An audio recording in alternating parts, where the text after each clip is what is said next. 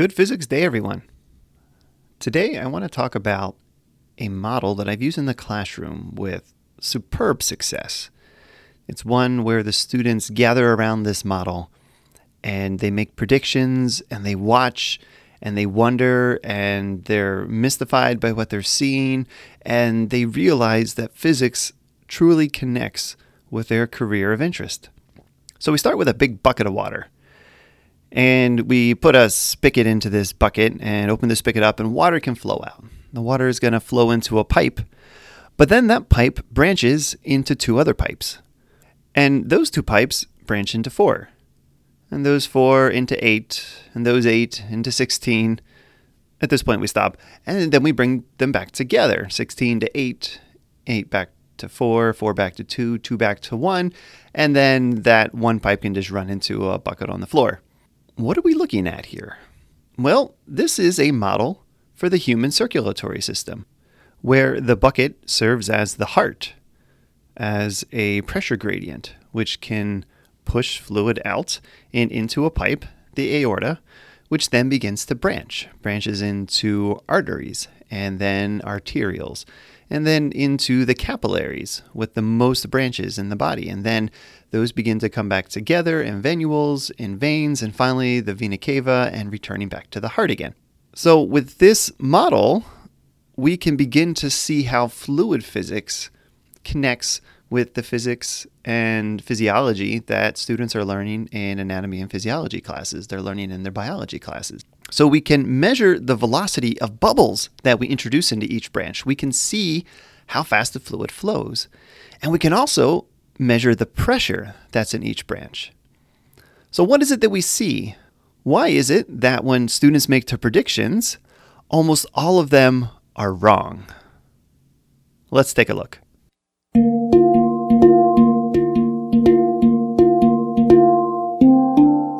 Welcome to Physics Alive I'm Brad Moser, and I want to help fellow educators spark new life into the physics classroom. Each episode, I'll draw inspiration from the teachers, researchers, authors, and professionals who explore innovative learning, motivate new curricula, and encourage an inclusive and healthy classroom environment.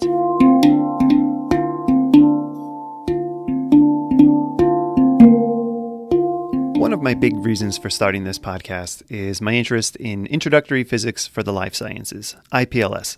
It's a community that I was introduced to quite a number of years ago, and I'm just really excited about. And it's something I want to explore. I want to use this podcast as a chance to talk about the many individuals who are doing such great work and to to spread this message, to share this wonderful way of, of thinking about physics and how we can get students really invested in it, uh, particularly at the college level, where so many students, the reason they're taking physics is because they are in uh, some kind of pre health field. And there's so many great topics in IPLS. Uh, you can think about biomechanics.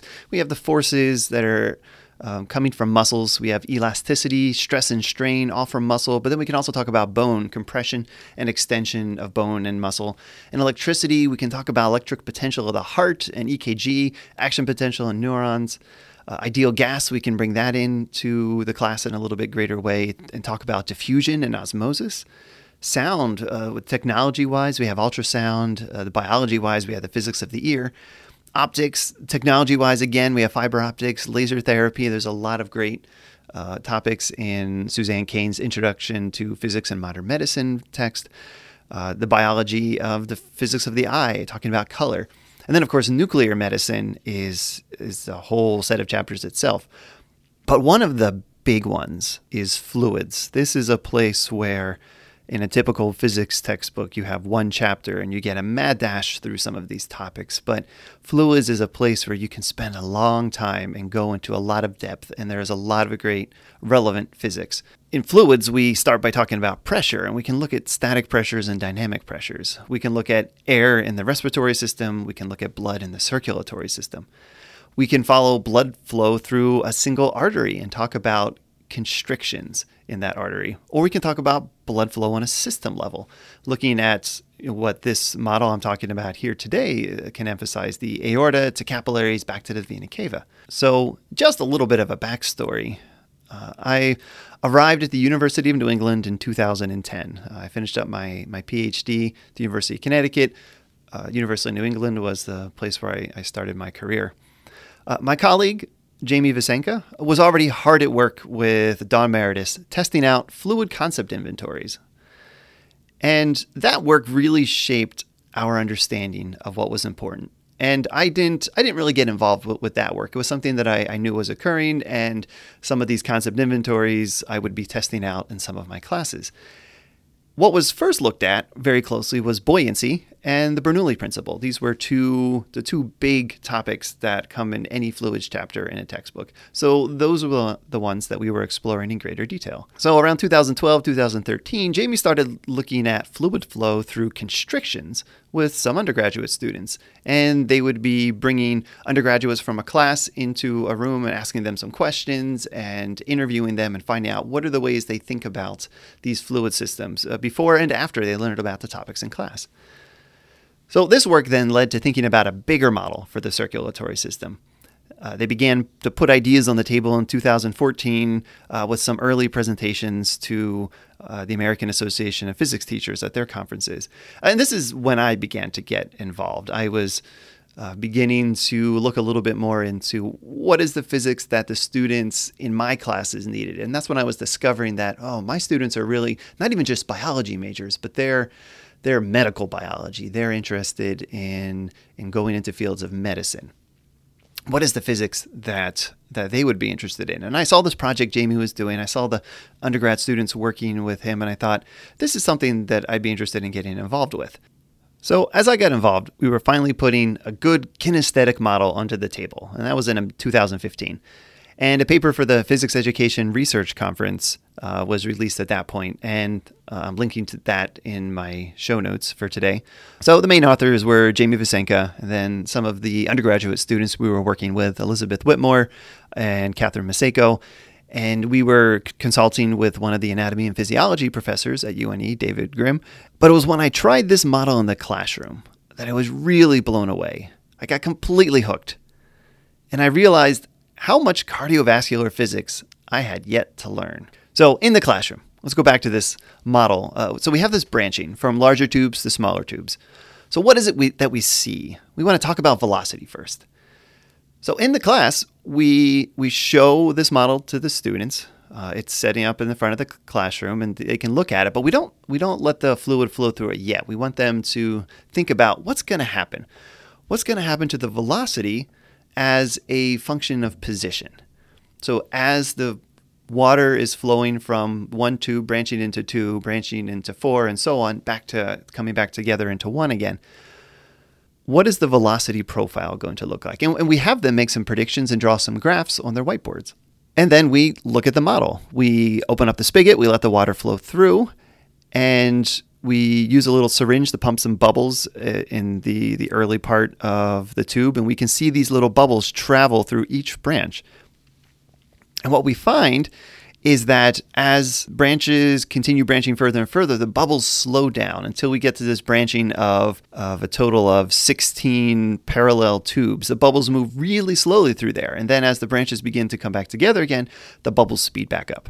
So some students predict this correctly based on the physiology, what they know to be true from anatomy and physiology. They know that if they've had that class before, they know that the blood slows down in the capillaries. And uh, that allows for gas and nutrient exchange because you, uh, in order to allow diffusion time to occur and osmosis time to occur, you need to have a very slow speed through there, allowing that uh, transaction to happen and then the blood speeds back up after that. So they make those predictions based just on the physiology, but they don't know the physics reason.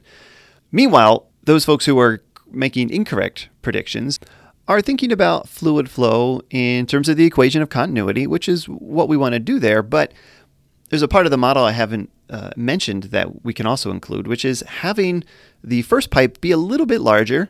And then when you go into branches, those pipes can have a little bit of a smaller radius. And then in the section representing the capillaries, you can have those tubes be a little bit smaller radius still. So they're thinking, according to the equation of continuity, when you go from a wider radius to a narrower, radius, the fluid speeds up. So the incorrect prediction is always that the fluid gets faster as you go into these these branches of the capillaries. And it ends up being opposite because what we really have to think about, of course, is the total cross sectional area. So even if you have a slightly smaller radius for the capillary section, you have 16 of those tubes. So when you add up the total cross sectional area of all of those, it is much greater than the cross sectional area of the single pipe.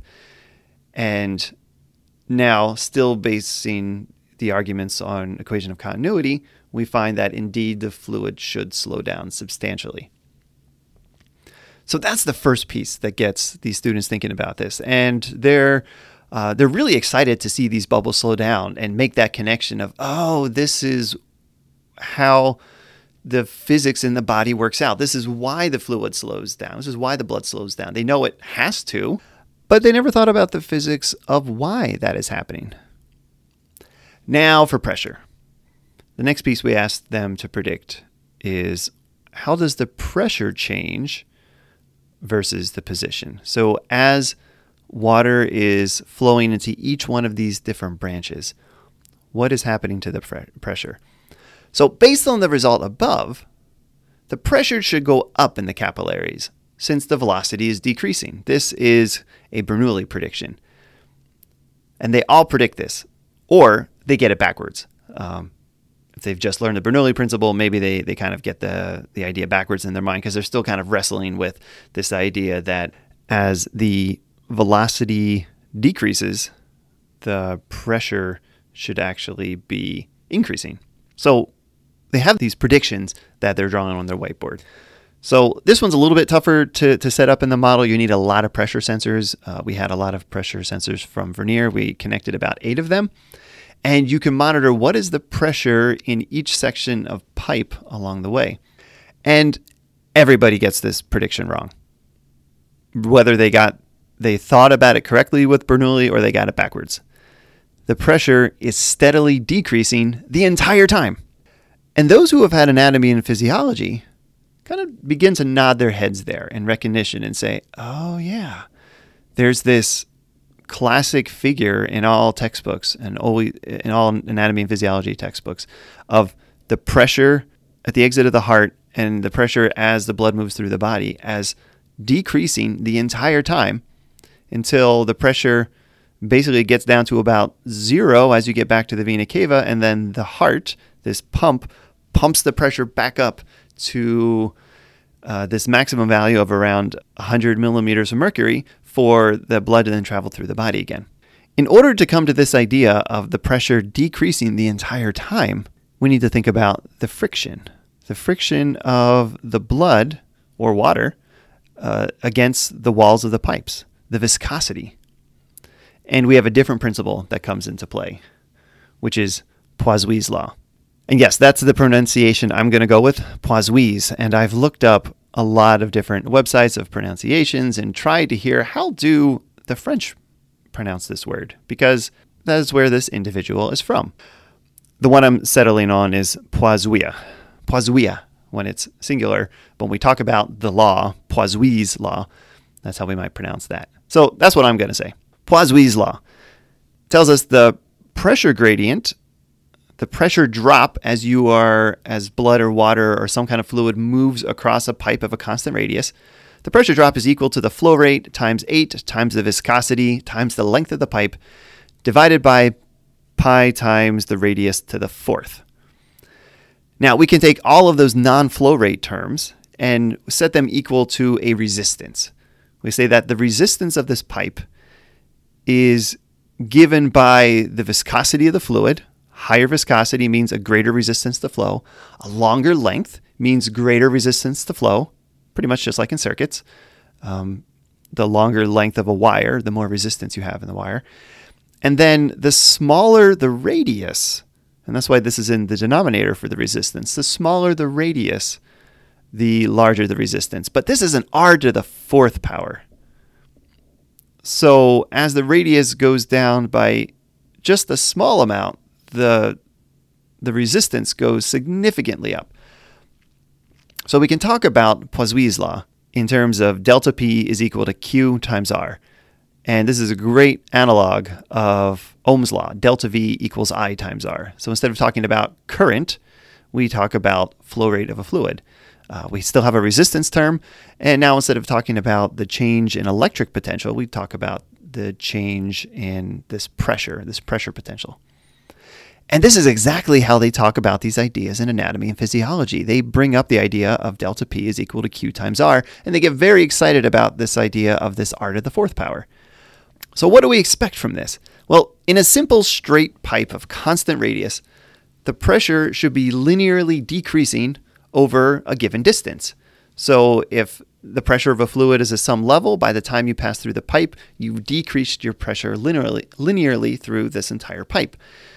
So, at the base level, this is exactly what we see in the circulatory system model. We're seeing that because you're going through all these pipes, that there's a resistance put up by each and every single one of those pipes, so the pressure has to go down the entire time. So, if the pipe radius decreases, then the resistance goes way up and the pressure drop is even much larger by that 1 over r to the fourth power. Now, this means the pressure change in a circulatory system is quite complex because you're not just going from a single pipe of one radius to a single pipe of another to a single pipe of another. That would be enough of a mathematical challenge. But now you have all these branches as well. And I tried tracking down a lot of those. Uh, I wrote I wrote up a paper that kind of explored that a little bit, and uh, it was critically received by the the reviewers. And I kind of saw, yeah, this really isn't a great topic, especially not for the physics teacher. Uh, that that journal that was not appropriate for, and I kind of shelved that one and um, more of the conversation we're going to continue having today is what uh, I, have just resubmitted a paper uh, based on some feedback. So this should be published hopefully in the next couple of months. So although I can't put the link in my show notes yet, most people listening to this episode in the future will see a link to that paper there. So where were we? Yeah, the pressure change in the circulatory system can be quite complex, but the typical figure in the anatomy and physiology book shows the mean blood pressure at the heart around 100 millimeters of mercury, and it steadily decreases through the body, where the biggest drops are at the capillary level, where the radius, the radii are really, really, really small. So we're talking about big resistances there, and that is going to, uh, to lead to a bigger pressure drop. And this leads to such great conversations with the students. Conversations all about Poiseuille's law and continuity, and no Bernoulli, Bernoulli is out of the picture here. None? Really? No Bernoulli? Well, the principle still applies, but the pressure changes due to Poiseuille are much more significant. Again, the, the paper that's coming out is going to be getting into that in a, a lot more detail. Um, but basically, both the principles have to be in effect, but one of them is dominating the other. And I wanted to dig into this a little bit more because this seemed mystifying to me. Here we are spending so much time talking about Bernoulli. That that's the main dynamic pressure conversation that we look at in, in any physics textbook. And Poiseuille's law is is usually right at the end of a fluids chapter, and sometimes it shows up as an asterisk section. As well, maybe you cover this, but most likely you should just skip it because it's not very relevant. Yeah, so I wanted to look into that and there is so much written about how Bernoulli is maybe overemphasized, that it's being brought into the conversation as a full explanation for so much when actually there are so many other effects, such as looking at airplane lift and curving soccer balls, a floating ping pong ball, that a, a and Magnus effect, that turbulence, the vortices, that entrainment, all of these play vital roles in this system, and that uh, the Bernoulli equation really isn't playing a lead role. It's it's there, but it's just a, a single cog in a larger network of important mechanisms. Meanwhile, when you start talking about resistance to fluid flow, Poiseuille's law is, is such a big player. Uh, some of these other effects we don't have to think about quite as much. Turbulence comes in, and we can start talking about Reynolds numbers and things like that. But but Poiseuille's law is definitely something that, that we can see play out quite a bit in the fluid physics when we talk about living systems.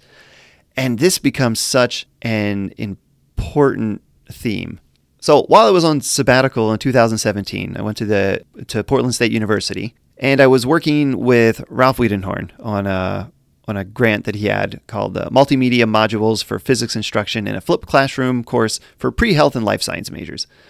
Uh, I'm going to provide a link so that you can go check out some of those interviews that that we have available from that grant. And I wasn't involved with with most of those, but they were interviewing a lot of health professionals and talking to them about the physics they use in their careers. And so I had a chance while I was there to interview a cardiologist. And I spoke with Dr. Jonathan Lindner, uh, a practicing cardiologist and professor of medicine at Oregon Health and Science University. And these conversations really helped shape my thinking around fluid flow in in the human body. And conversations that I've I've had with biology teachers, uh, particularly at the University of New England. And I'll give a little shout out here, talking with David Grimm, David Sammeyer, Jeff Parmalee, Koch Dutta, Marlena Koper Fox, Wendy Roberts. Uh, these were folks I had many conversations with. I sat in on their classes. I stopped by their offices and such great conversations. And I learned so much physics of the human body, not just fluids, but so many other topics as well. And that's, and that's what we got to do if we're going to bring those topics into our classroom, we can't just hope that we as physicists can pull out some examples out of a physics textbooks uh, because those models are very incomplete and, and we don't have the training. We just don't have the training to really grasp the, these ideas and we need to have conversations. And this is why I'll, I'll probably keep saying on episode after episode, teaching physics for the life sciences may not be for everyone because it takes extra time to look into these ideas and to learn a lot more. And if you're interested in that, you're passionate about that, yes, awesome, do that. Teach those courses. But if you're not, if you have other things you're interested in, and passionate about, do those things. You should be doing what really fuels you and drives you. But what I hope to do as I'm sharing these ideas is excite people so that you you might want to learn more of these topics yourself and and bring them to your students because the students get excited about them. They, they see this relevance. I'll get off my soapbox for the moment here. Uh, so I was talking with Dr. Lindner, uh, the cardiologist out in Oregon, and uh, I'll definitely provide a link to that that interview there. There's there's so much there that I, I can't I can't possibly share in this single episode. You can watch his YouTube videos. You can get some some great ideas there. But the main topics we discussed were measuring pressure in the heart, directly in the chambers of the heart or in the blood vessels, and talk about how we can use ultrasound to figure out velocities and pressure gradients. So he spent most of his time talking about Poiseuille's law, and particularly thinking about the coronary arteries and blockages in those arteries. So, a blockage. If, if the body needs to maintain about 5 liters per minute of blood flow, which is on average what it needs to maintain at a resting state, it can go up to upwards of 20, maybe even 30 liters per minute in, in athletes. Um, but typically, the body needs to maintain about 5 liters per minute. And take Poiseuille's law delta P is equal to Q times R. If there is a blockage in an artery, then the resistance goes up. If the resistance goes up, but the heart is maintaining a constant pressure, as R goes up, then Q has to go down. Flow rate goes down. And the body can't have the flow rate go down. It needs to deliver a certain amount of blood, certain amount of liters of blood per minute. So, how do you get that flow rate back up? So, one way is you could increase delta P. You can have an increase in the blood pressure. Now, there is another mechanism called autoregulation that the body can use. The body can dilate blood vessels downstream from the blockage.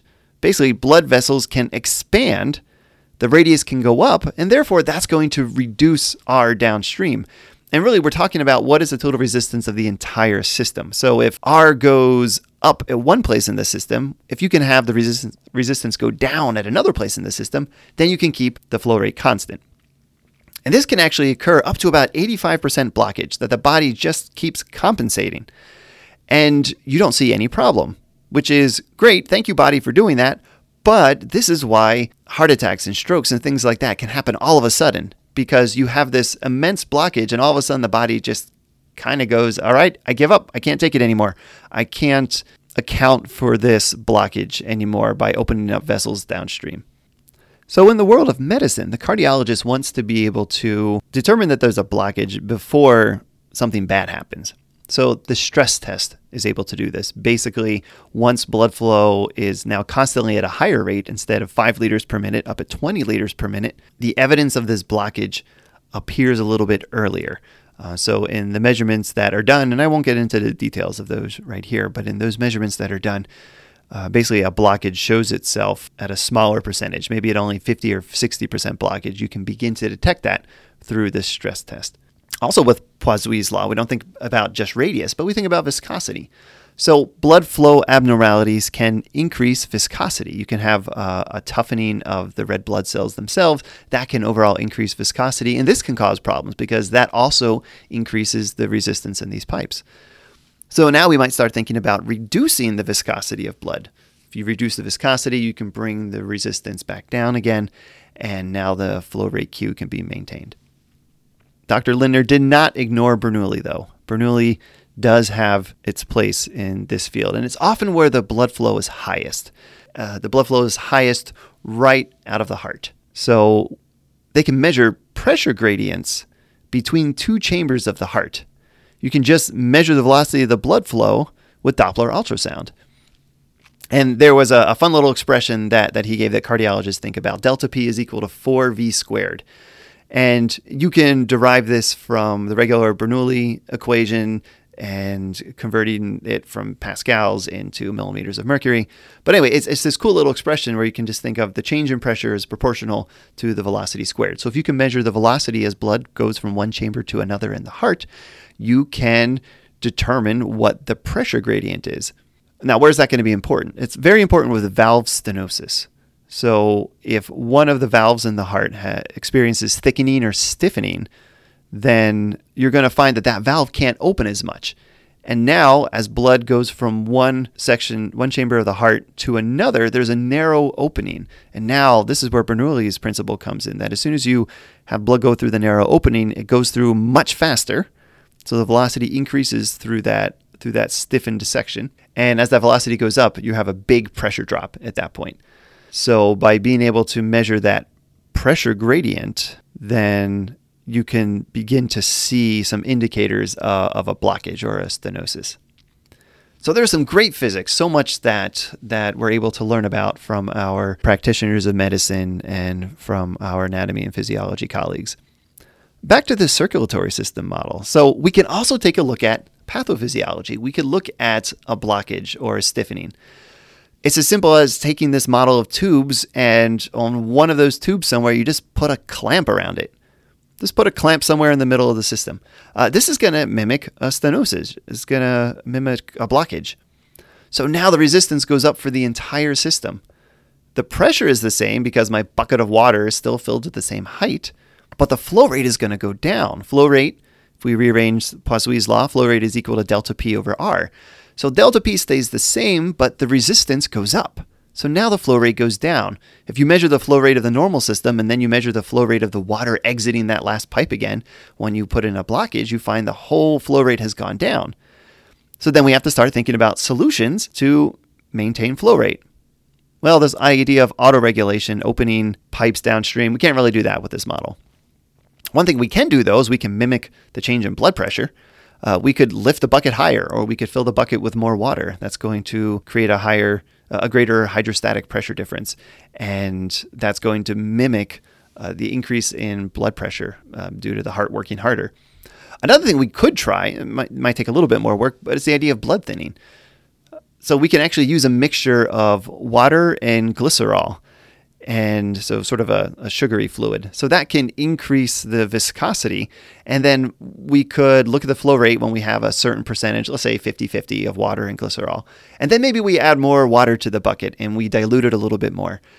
We might be able to see that the flow rate uh, begins to go back up as you are, are decreasing the viscosity of the fluid.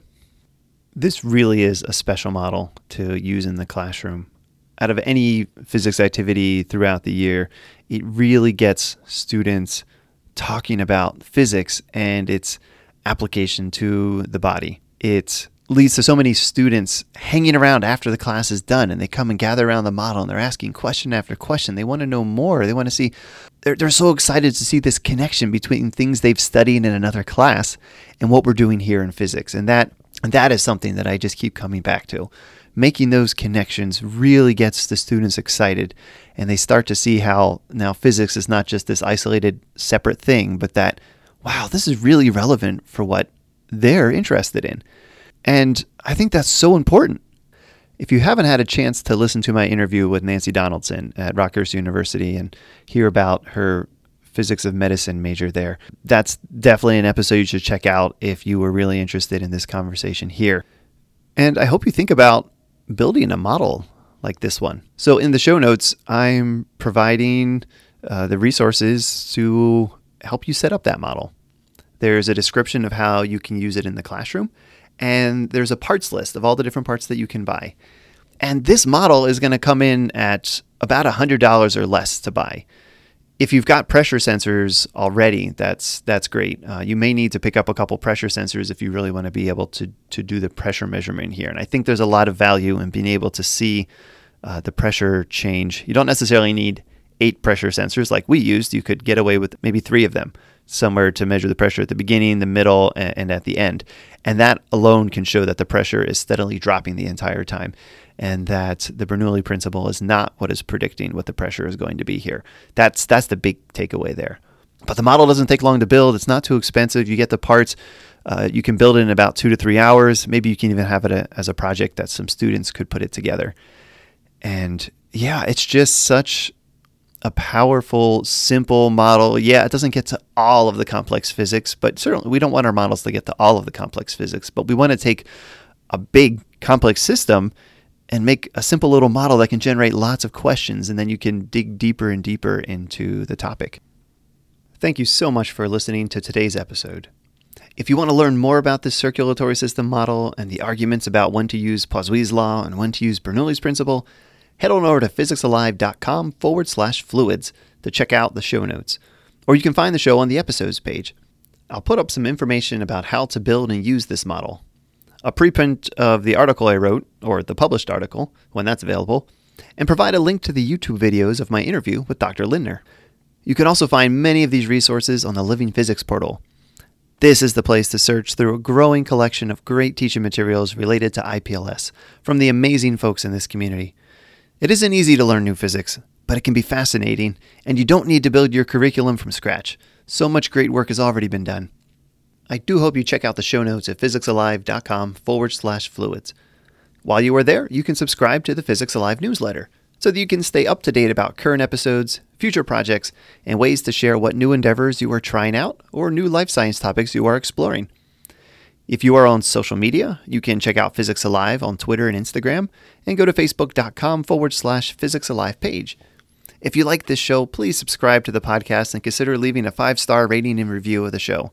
These reviews help other educators like you find the show and get connected to this community. Thanks again for listening in, and I hope you've been inspired to dive a little deeper into Poiseuille's law. Your homework assignment go talk to a colleague who teaches biology or anatomy. Share with them what you learned in this episode, and put your heads together to think about how you might introduce the circulatory system in your class. Please join me again for the next episode of Physics Alive.